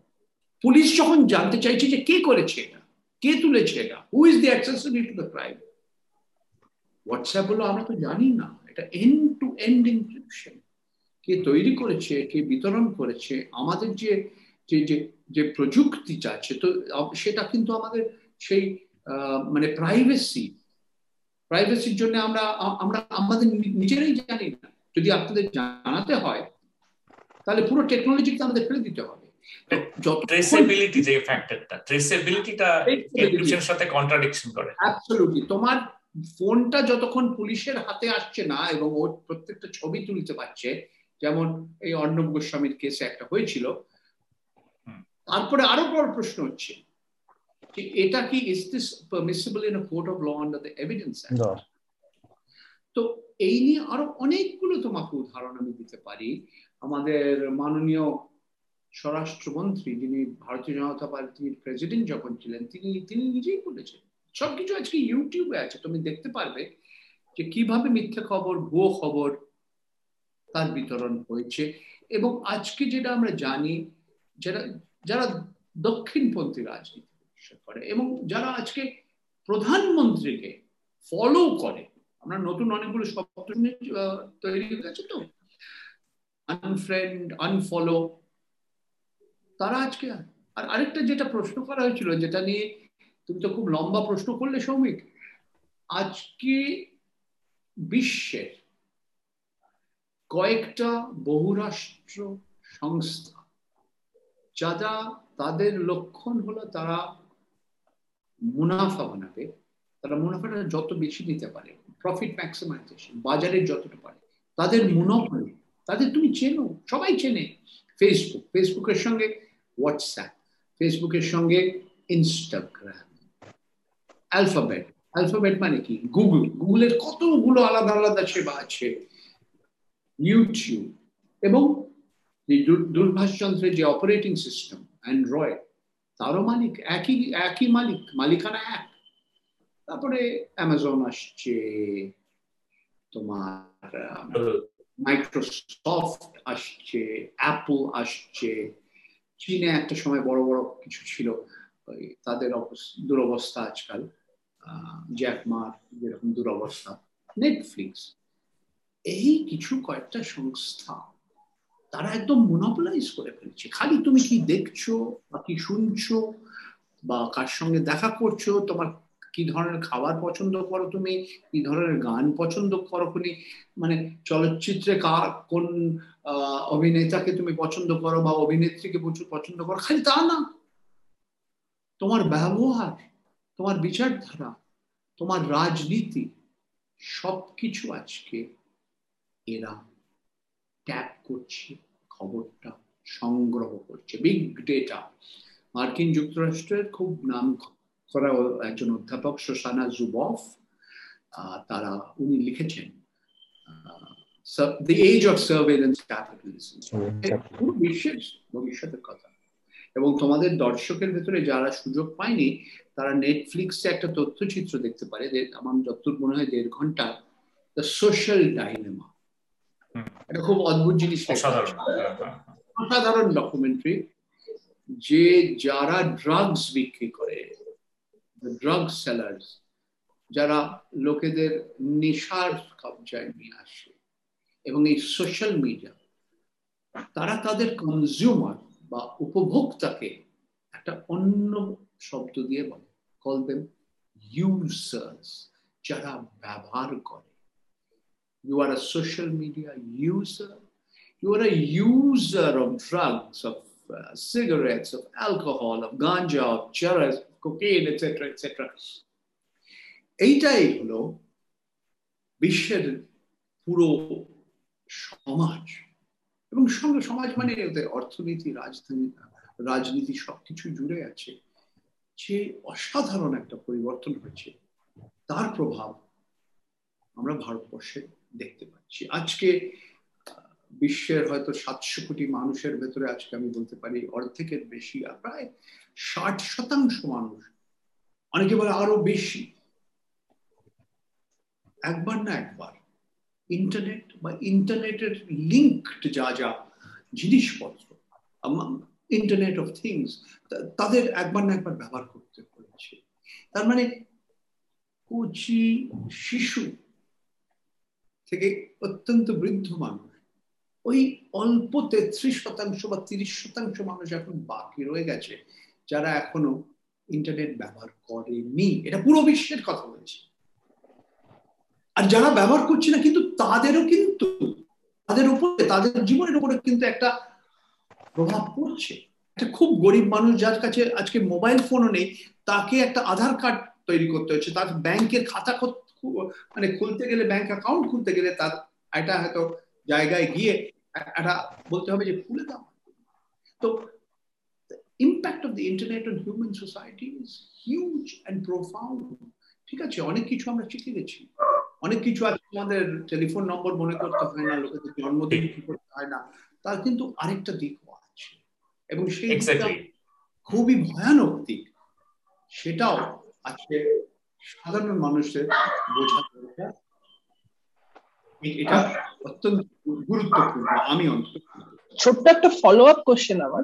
আমরা বারবার যে থিমটায় টাচ করছি সেটা হচ্ছে media concentration on very few hands তো আপনি যেটা বলেছিলেন যে পোস্ট নাইনটিস আমরা দেখেছি যে স্টেট মনোপলি থেকে মিডিয়া বেরিয়ে এসেছিল। প্রচুর প্রাইভেট প্লেয়ার হয়েছিল। কিন্তু তার সাথে সাথে সৌমিক এখন এটা ইন্টারন্যাশনাল মনোপলিস হয়ে গেছে। এবং আজকে মার্কিন যুক্তরাষ্ট্রের বাইডেনের সরকারে যে মহিলাকে লিনা খান মানে অফ পাকিস্তানি অরিজিন তিনি আজকে এফটিসি ফেডারেল ট্রেড কমিশনের উনি হেড একদম শীর্ষে আছেন। এবং আমরা দেখছি অস্ট্রেলিয়ায় কি হচ্ছে, মার্কিন যুক্তরাষ্ট্রে কি হচ্ছে, জার্মানিতে কি হচ্ছে। You also sing a blow back যে আমরা চাই না, এই ধরনের মনোপলি চাই না এটা হলো সাধারণ মানুষের পক্ষে ভালো না। হ্যাঁ তুমি বলো তোমার প্রশ্নটা শেষ করো আমি মাঝখানে তোমাকে ইন্টারাপ্ট করলাম। না আমার প্রশ্নটা সেটা নিয়েই ছিল যে আমি নাইনটিন সেভেন্টিজে আমরা দেখেছি নোয়াম চমস্কি ম্যানুফ্যাকচারিং কনসেন্টে সেম ব্যাপারটা নিয়ে হিন্ট করেছিলেন যে এই প্রাইভেট ফ্রি মার্কেটে প্রাইভেট প্লেয়ারদের যে মনোপলি এই যে মার্কিন যুক্তরাষ্ট্র যেটা বললেন যে চারটে বা পাঁচটা মিডিয়া কোম্পানি পুরো মিডিয়া ইনফ্রাস্ট্রাকচার থেকে শুরু করে সব চ্যানেল থেকে শুরু করে সবকিছু সবকিছু কন্ট্রোল করে। ফ্যাং তারপর ধরুন এটা তোমার ভালো লাগে? এটা শুনেছো? F A FANG Facebook Apple Amazon Netflix Google Netflix Google ওটা তুমি জিটা বাদ দিয়ে আরেকটা এ ঢুকিয়ে দিতে পারো আর দুটো এ ঢুকিয়ে দিতে পারো। A for Alphabet A for Alibaba ঠিক আছে বলো এবার। সরি তোমার বারবার আমি ইন্টারাপ্ট করছি। না ফ্যাং যেমন পুরো সোশ্যাল মিডিয়া কন্ট্রোল করে ঠিক তেমনই কমকাস্ট এটিএনটি এরকম খুব কম কয়েকটা কর্পোরেশন ফক্স কর্পোরেশন এরকম খুব কম কয়েকটা কর্পোরেশন পুরো মিডিয়া চ্যানেল থেকে শুরু করে সব খবরের কাগজ কন্ট্রোল করে। বড় বড় পুঁজিপতিরা এখন খবরের কাগজ কিনে নিচ্ছে এবং তাদের লাইনেই সেই খবরের কাগজে খবর হচ্ছে।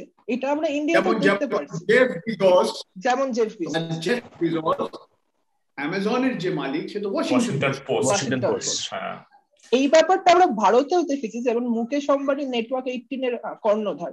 ভারতেও এই প্রাইভেটাইজ এই প্রাইভেট প্লেয়ারদের মনোপলিটা আস্তে আস্তে তৈরি হচ্ছে। এই ব্যাপারে আপনি কি কতটা হোপফুল বা কতটা পেসিমিস্টিক ফিউচারের জন্য? এইটা কি ফ্রি মার্কেটের একটা একটা স্টেট বলতে পারেন যে শুরু হচ্ছে প্রচুর চয়েস থেকে বা প্রচুর আমি তোমায় এটা একটু আগেও বললাম, আবার বলছি। ভারতীয় একজন উনি একজন মানে অর্জুন আপ্পাদুরাই উনি বললেন, এখন আমাদের নতুন ভাবে দেখতে হবে। এটাকে বলে মিডিয়া স্কেল। মার্কস যেটা বলেছিল, বেস অ্যান্ড ইনফ্রাস্ট্রাকচার, অনেক কিছু বদলে গেছে। তোমায় একটু আগে যেটা আমি বললাম যে, অস্ট্রেলিয়ায় কি হচ্ছে? জোর করতে হলো। ওদের দেশের যারা সংসদ আইন করল যে আজকে গুগল পয়সা দিচ্ছে। অস্ট্রেলিয়ার সংবাদপত্রে ওয়েবসাইটসে যারা তথ্য সংগ্রহ করছে যারা যারা খবর জোগাড় করছে তাদের কারণ তাদের মতামত হলে দেখো আমরা কিন্তু খবরটা তোমাদের কাছে পৌঁছে দিচ্ছি। আমরা সাংবাদিকদের মাইনে দিচ্ছি। আমরা যে ফটো তুলছে ফটোগ্রাফারদের ভিডিওগ্রাফারদের পয়সা দিচ্ছি। যারা রিসার্চ করছে, তাদের পয়সা দিচ্ছি। যারা গ্রাফিক্স তৈরি করছে, তাদের পয়সা দিচ্ছি। আমরা সবকিছু তৈরি করার পর তুমি ওটাকে বিতরণ করছ। কিন্তু বিজ্ঞাপন যেটা আসছে, তুমি তো বেশিরভাগ বিজ্ঞাপন নিয়ে যাচ্ছ। প্রায় আশি শতাংশ, নব্বই শতাংশ নব্বই শতাংশ বিজ্ঞাপন তুমি নিচ্ছ, আমাদের কিছুই বাকি রইল না। এটা তো, এটা এটা হওয়া উচিত না। ইট ইস আনফেয়ার তো এই নিয়ে যখন অস্ট্রেলিয়ান পার্লামেন্ট আনলো আস্তে আস্তে আমরা দেখলাম প্রথমে গুগল শাসালো যে আমরা বেরিয়ে যাব যা হচ্ছে করো। তারপরে আমরা দেখছি আস্তে আস্তে ওদের আলাদা আলাদা একটা সমঝোতা হয়েছে একটা এগ্রিমেন্ট হচ্ছে কন্ট্রাক্ট হচ্ছে বড় বড় রুপার্ট মার্ডকের কোম্পানিগুলোর সঙ্গে সিডনি মর্নিং হেরাল্ড এই ধরনের পত্রিকার সঙ্গে। আমরা মার্কিন যুক্তরাষ্ট্রে দেখছি। যে লিনা খান ফেডারেল ট্রেড কমিশনের কথা বলছি। আর আমরা দেখছি যে বিভিন্ন এই ধরনের ইনভেস্টিগেশন চলছে। এর আগে মাইক্রোসফট গুগল ফেসবুক এদের নিয়ে অনেক কিছু মতামত লোকেরা প্রকাশ করেছে। তুমি লিনা খানের পেপার যদি পড়ো, যে অ্যাপল কি ধরনের মনোপলি অদ্ভুত যে, বা অ্যামাজন না ওনার পেপারটা ছিল উনি যখন ল when she was a lawyer teacher professor of law উনি অ্যামাজনের সম্বন্ধে একটা কেস স্টাডি করেছেন। এবং পুরি দেখলেন যে প্রতিদ্বন্দ্বিতা বা কম্পিটিশনের যে আইন ছিল বা নিয়ম ছিল বা অধিনিয়ম ছিল স্ট্যান্ডার্ড অয়েল স্ট্যান্ডার্ড অয়েলকে ভেঙে ফেলতে হবে। রেহামবেলের কোম্পানি এটিএনটি ওটাকে আলাদা আলাদা করতে হলো এবং ছোট ছোট এক একটা অংশ তারা একজন আরেক আরেকজনের সঙ্গে তাদের একটা কম্পিটিশন এখন প্রশ্ন হলো এবং এইটা নিয়ে প্রশ্ন এটা এখনও হয়নি কিছু মার্কিন যুক্তরাষ্ট্রের দুজন রিপাবলিকান অ্যান্ড ডেমোক্রাটস ওরা বলছে যে why should Facebook have WhatsApp O Instagram এটা মনোপলি এটা হওয়া উচিত না এটা আলাদা করো। Let them compete with each other এখন কি হবে বা হবে না এটা এখনও বা কত তাড়াতাড়ি হবে এই নিয়ে ভবিষ্যতে কি হবে বা হবে না ভবিষ্যৎবাণী করা একটু মুশকিল। তবে আমাদের দেশে ভারতবর্ষে কিন্তু পুরো পরিবেশটা কিন্তু আলাদা। সরকারের এই যে সংস্থা, এই যে ভারতীয় জনতা পার্টি, এরা যে গণমাধ্যমের, এই এই যে সোশ্যাল মিডিয়ার যে অপব্যবহার করেছে, তারাই আজকে অপব্যবহার বলছে যে সোশ্যাল মিডিয়া তুমি আমরা যা যা বলছি আমাদের কথা শুনে নাও। টুইটারের সঙ্গে একটা দারুণ একটা ঝগড়া চলছে, আদালতে চলে গেছে, অনেক কিছু হচ্ছে। আরেকদিকে পেগাসাস পেগাসাস হোয়াটসঅ্যাপ পেগাসাসকে মার্কিন যুক্তরাষ্ট্রের পশ্চিম দিকে স্যান ফ্রান্সিসকোর কোর্টে ওখানে একটা মামলা চলছে। তো খুব তাড়াতাড়ি অনেক কিছু বদলাচ্ছে এবং বদলাবে আর। এই পরিবেশে যে বড় বড় এক একটা সংস্থা, বড় বড় একটা মিডিয়া সংস্থা, তারা কতটা তুমি কি পড়ছো, কি শুনছো, কি দেখছ, তোমার মনের ভেতরে, তোমার মাথার ভেতরে ঢুকে পড়েছে? বা একজন ছোট একটা স্বাধীন সাংবাদিক একটা ছোট সংস্থা তাদের কিনা একটা সময় যেটাকে বলে নেট নিউট্রালিটি ওইটা নিয়েও তো অনেক বিবাদ ছিল ভারতবর্ষেও বিবাদ ছিল ফেসবুক অনেক কিছু বিনা পয়সায় দিতে চাইছিল। তো সেটা কিন্তু চায়নি সরকারও চাইনি মানে একটা লাইব্রেরি আছে বলা হচ্ছে তুমি এই কটা বই যদি পড়তে চাও তুমি বিনা পয়সা করতে পারবে। এই এই বইগুলো পড়তে পারলে তোমার পয়সা দিতে আচ্ছা, তোমাকে আমি বিতরণ করছি আমি তোমাকে চাল এবং ডাল দিচ্ছি। তুমি যদি বলো আমি একদিন চাল ডাল না দিয়ে একটু সবজি দিন না আমাকে বলো না না আমরা যা দিচ্ছি তুমি খুশি হয়ে নিয়ে যাও। না তো এই যে নেট নিউট্রালিটির ব্যাপার যে তুমি একজন উপভোক্তা হয়ে তুমি নেটে কি পড়বে বা পড়বে না এটাও আমাদের সাইকোলজি আমাদের সোশিয়োলজির উপরে একটা অনুমান করছে যেটা ইংরেজিতে বলে কনফার্মেশন বায়াস আমি বামপন্থী আমি খালি বামপন্থীরা কি লিখছে এটাই পড়তে পারব পড়তে চাই। বামপন্থী চলচ্চিত্র যারা বানাচ্ছে বা তথ্যচিত্র তাই দেখছে। আমরা তার অন্য দিকটা দেখতে চাই না। আমি দক্ষিণপন্থী আমার বিচারধারা আমার চিন্তাধারা হলো আমি দক্ষিণপন্থী। তাহলে আমি অন্যদিক তো এই যে একটা সংঘর্ষ যেটা হচ্ছে এই যে কন্ট্রাডিকশনটা যেটা কনফার্মেশন বায়াস আমরা একটা একো চেম্বারে আমরা এটা নিয়ে এখনও আমাদের ব্যক্তিগত ব্যাপার।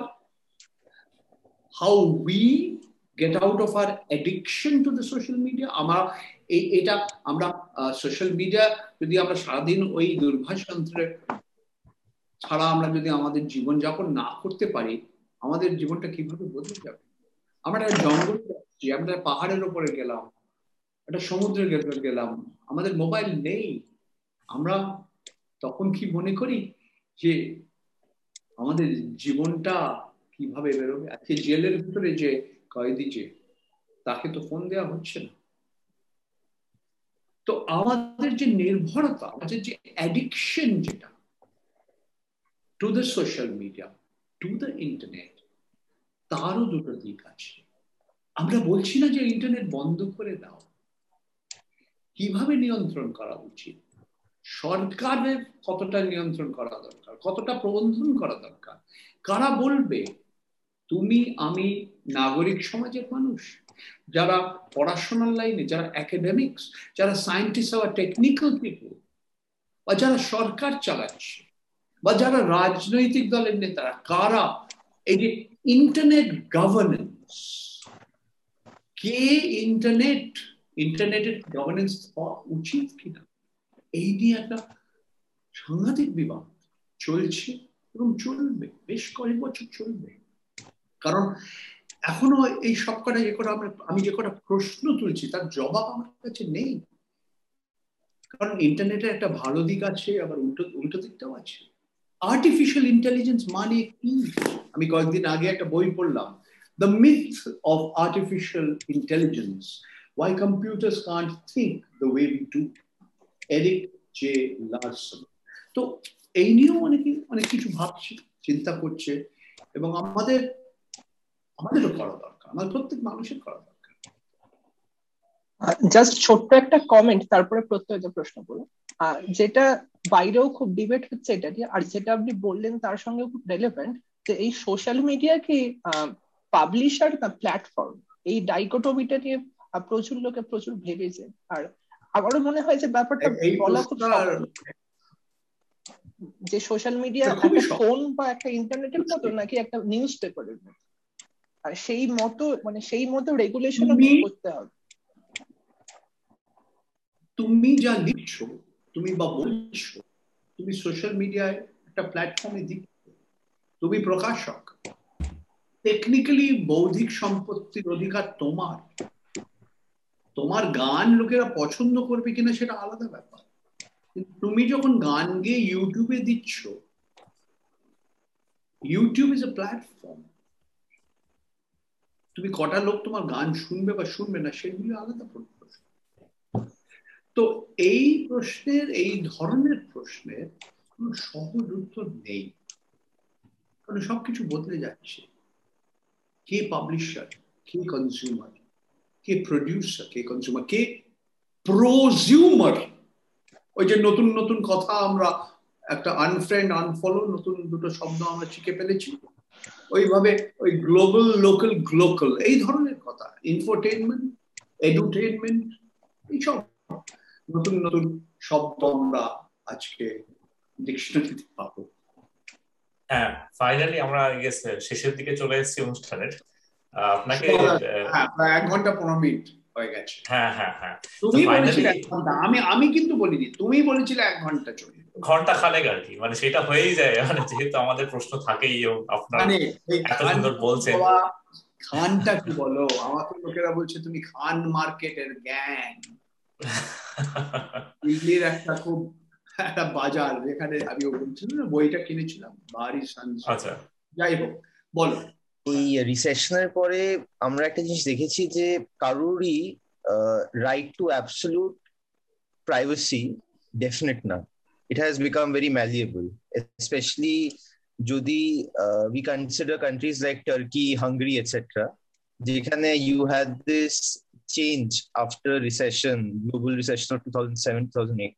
Just strong one is coming in Brazil, from Brazil, uh, India. Brazil with the with the promise of economic recovery. You will let go of some of your personal freedoms. You, I will give you economic recovery. That was the promise, right? China, but China, বিরাট example. It's like a state capitalism. যারা Google কে বলেছে তুমি আমাদের দেশে কাজ করো ban করে দিয়েছে ফেসবুক ব্যান হ্যাঁ ওদের নিজেদের টুইটার ইত্যাদি ওদের নিজেদের ভার্সনস আছে যাই হোক বলো হ্যাঁ তো সো ইন জেনারেল আপনার এটা নিয়ে কি বক্তব্য? এটা লেটেস্ট এক্সাম্পল আমরা দেখছি হচ্ছে গিয়ে ইন টার্মস অফ পেগাসাস এই যে পেগাসাসের পুরো স্ক্যান্ডেলটা হয়েছে।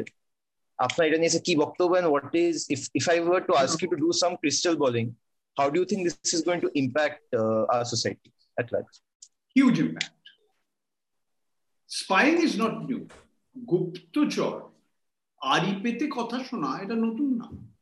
চাণক্যের সময় থেকে ছিল। চাণক্যের সময় থেকে চলছে এবং চলবে। পেগাসাস একটা নতুন অস্ত্র। পেগাসাস আমার নিজের ফোন আমি তো ভুক্তভোগী। তো পেগাসাস নিয়ে তুমি আমায় যদি বলতে পারো আমি আধ ঘণ্টা বলতে পারি বা এক ঘণ্টা বলতে পারি। আরও হয়তো একদিন সুযোগ পাবো তোমাদের সংক্ষেপে যদি। ডেফিনেটলি আরেকদিন ডেফিনেটলি পেগাসাস নিয়ে আমি দুটো কথা বলতে চাই না। কারণ আমি জানি আমি আজকে ভারতবর্ষের সবচেয়ে উচ্চ ন্যায়ালয় সুপ্রিম কোর্টে গেছি। আমি আজকে হলো শনিবার দিন, ভারতবর্ষের শনিবার দিন রাত্রি। মঙ্গলবার দিন সুপ্রিম কোর্টের হিয়ারিং হবে। কি হবে, কোথায় যাবে, আমি জানি না। আজকে পেগাসাসের লিস্টে বলছে পঞ্চাশ হাজার লোকের নাম আছে। পঁয়তাল্লিশটা দেশে। সতেরোটা মিডিয়া সংস্থা এটা নিয়ে গবেষণা করেছে। অনেক লোকের নাম বেরিয়েছে হ্যাঁ তার ভেতরে আমারও নাম আছে, আমার ফোনটা ওরা গবেষণা করেছে ফরেন্সিক অ্যানালিসিস হয়েছে। তো প্রাইভেসি নিজিতা, এর মানে কি? এর মতলব কি? তোমার পক্ষে, আমার পক্ষে। একজন মহিলার জন্য, একজন গরিব মানুষের জন্য, তোমার বাথরুমের পেছনে একটা ক্যামেরা নিয়ে যদি কেউ দেখে, তুমি তো পছন্দ করবে না। যার বাথরুম নেই, যাকে রাস্তায় চান করতে হয়, তাদের জন্য নিজিতা কি? তুমি একটা একলা ঘরে বসে আরাম করছ। যাদের একটা ছোট ঘরে পাঁচজন থাকে, দশজন থাকে, তাদের পক্ষে প্রাইভেসিটা কি? তবে অনেকগুলো বিষয় এবং অত্যন্ত গুরুত্বপূর্ণ বিষয়। এরা খালি ব্যক্তিগত প্রাইভেসি বা নিজিতার ব্যাপার না? খালি মত প্রকাশের স্বাধীনতা না। বা অভিব্যক্তির যে স্বতন্ত্রতা আছে, তা নয়। খালি বাক স্বাধীনতা না, আরও বেশি। তুমি যখন বললে, টার্কির কথা বললে, হাঙ্গারির কথা বললে, আমি তোমাকে ব্রাজিলের কথা উল্লেখ করে দিলাম। পুরো গণতন্ত্রের ভবিষ্যৎ নিয়ে অনেকগুলো প্রশ্ন আজকে উঠেছে। এবং এই যে স্পাইওয়্যার, যে মিলিটারি গ্রেড স্পাইওয়্যার, কীভাবে এর অপব্যবহার হচ্ছে, এটা নিয়ে কিন্তু অনেক কিছু আমি বলতে পারি। সেটা আরেকদিন তুমি আমায় ডেকো, আমি অবশ্যই বলব। কারণ অত্যন্ত গুরুত্বপূর্ণ বিষয়। এর অনেক দিক আছে।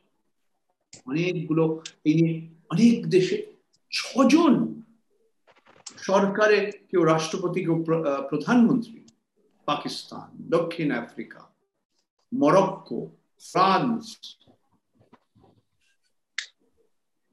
অনেকগুলো দেশে গবেষণা চলছে সরকারি গবেষণা চলছে। আর আমাদের দেশের আমাদের প্রধানমন্ত্রী স্বরাষ্ট্রমন্ত্রী যা বলছেন অনেক কিছু বলা যায়।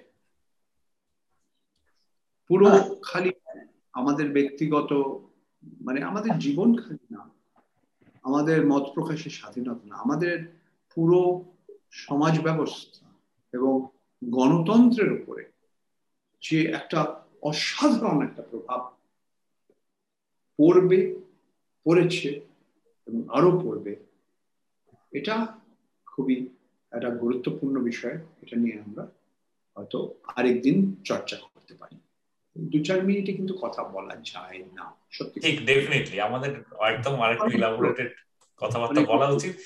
ফাইনালি যে প্রশ্নটা আমরা মানে একদম ফাইনাল প্রশ্ন যেটা করতে চাই মানে আমরা ধরুন এই যে অনেক ডিসকাশন করছি মানে আমরা সেইখান থেকে এই উত্তরটা শুরু যে বিভিন্ন জিনিস নিয়ে ডিসকাশন করা কিন্তু মাস অ্যাওয়ারনেস মানে মানুষের কাছে পৌঁছানো। আপনি যেরকম কথা বললেন যে যেই মানুষটা ধরুন বাইরে মানে তার বাড়িতে বাথরুম নেই মানে তার কাছে প্রাইভেসি কি বা এসে যায়? খায় না মাথায় মাকে তার তো কোনো আইডিয়াই নেই। মানে আমি একজন সিকিউরিটি অ্যান্ড প্রাইভেসি রিসার্চার আমিও এই জিনিসটা দেখেছি। প্রাইভেসি অ্যাওয়ারনেস যেটাকে বলে ধরুন উন্নত দেশে সেটা মানুষের মধ্যে নেই। মানে এইটা নিয়ে ধরুন স্নোডেন রেভলিউশনের সময় অনেক ধরনের মার্কেট রিসার্চ হ্যাঁ মানুষের মধ্যে অ্যাওয়ারনেসটাই দেশ এবং বিকশিত দেশ এতে অনেক অনেক মানে মানে এর কনসেপ্টটাই আলাদা। ঠিকই। কিন্তু আমি বলছি যে উন্নত দেশেও কিন্তু সেই অ্যাওয়ারনেসটা নেই। হ্যাঁ, কিন্তু আপনার কি মনে হয় যে আরও অনেকগুলো প্রশ্ন ঢুকে যায়। অশ্লীল কি? পর্নোগ্রাফি কি? আমি একটু আগে বললাম একটি মানুষকে তুমি হত্যা করছ এবং সবাইকে দেখাচ্ছ তুমি হত্যা করছ এটা কি পর্নোগ্রাফি অন্য ধরনের পর্নোগ্রাফি বা পর্নোগ্রাফির চেয়েও খারাপ?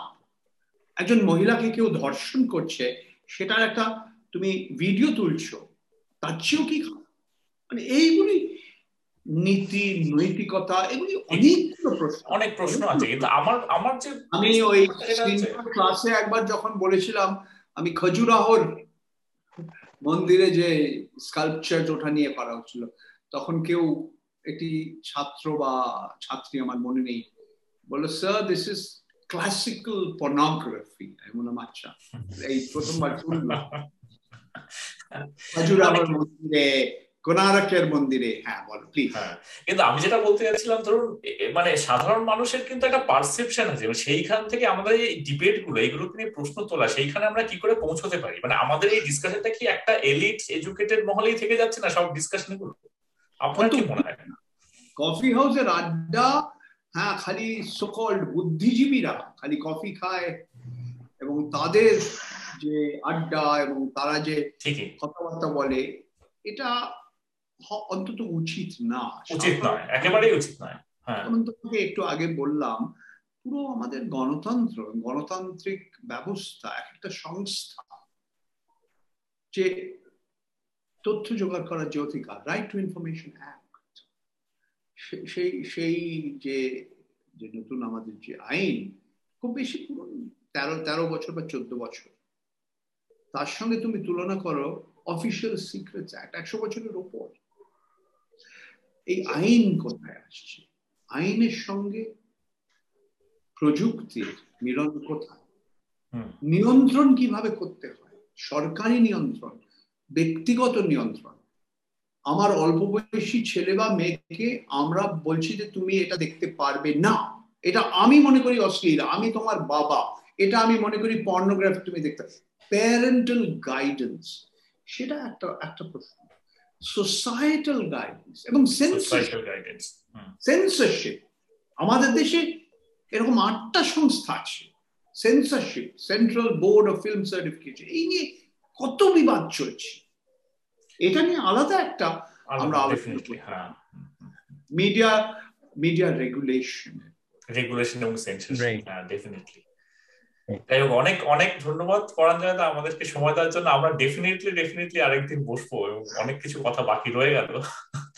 কিন্তু খুবই ভালো লাগল আপনার সাথে কথা বলে এবং মানে আপনার সবাইকে দর্শকদেরকে বলব যে আপনার ওয়েবসাইটটা যাতে ফলো করে বা সেই পরঞ্জয় ডট ইন সেইখানে সবাইকে যেতে অনুরোধ করব এবং করে যে আমাদের আমি যে ধরনের কাজ করছি সেটা যদি সাহায্য করতে চাই একটা ডোনেট বাটনও আছে হ্যাঁ ডেফিনেটলি আমি ওই আমার কেউ তো বিজ্ঞাপন দেয় না তবে আমি হ্যাঁ, থেকে আমি ভিক্ষে চাই। একেবারে একেবারে আমরাও সবাইকে অনুরোধ করব। খালি এইটুকুই বলতে চাই যে আমার ছেলে মেয়ের শিক্ষার জন্য আমি ভিক্ষে চাইছি না।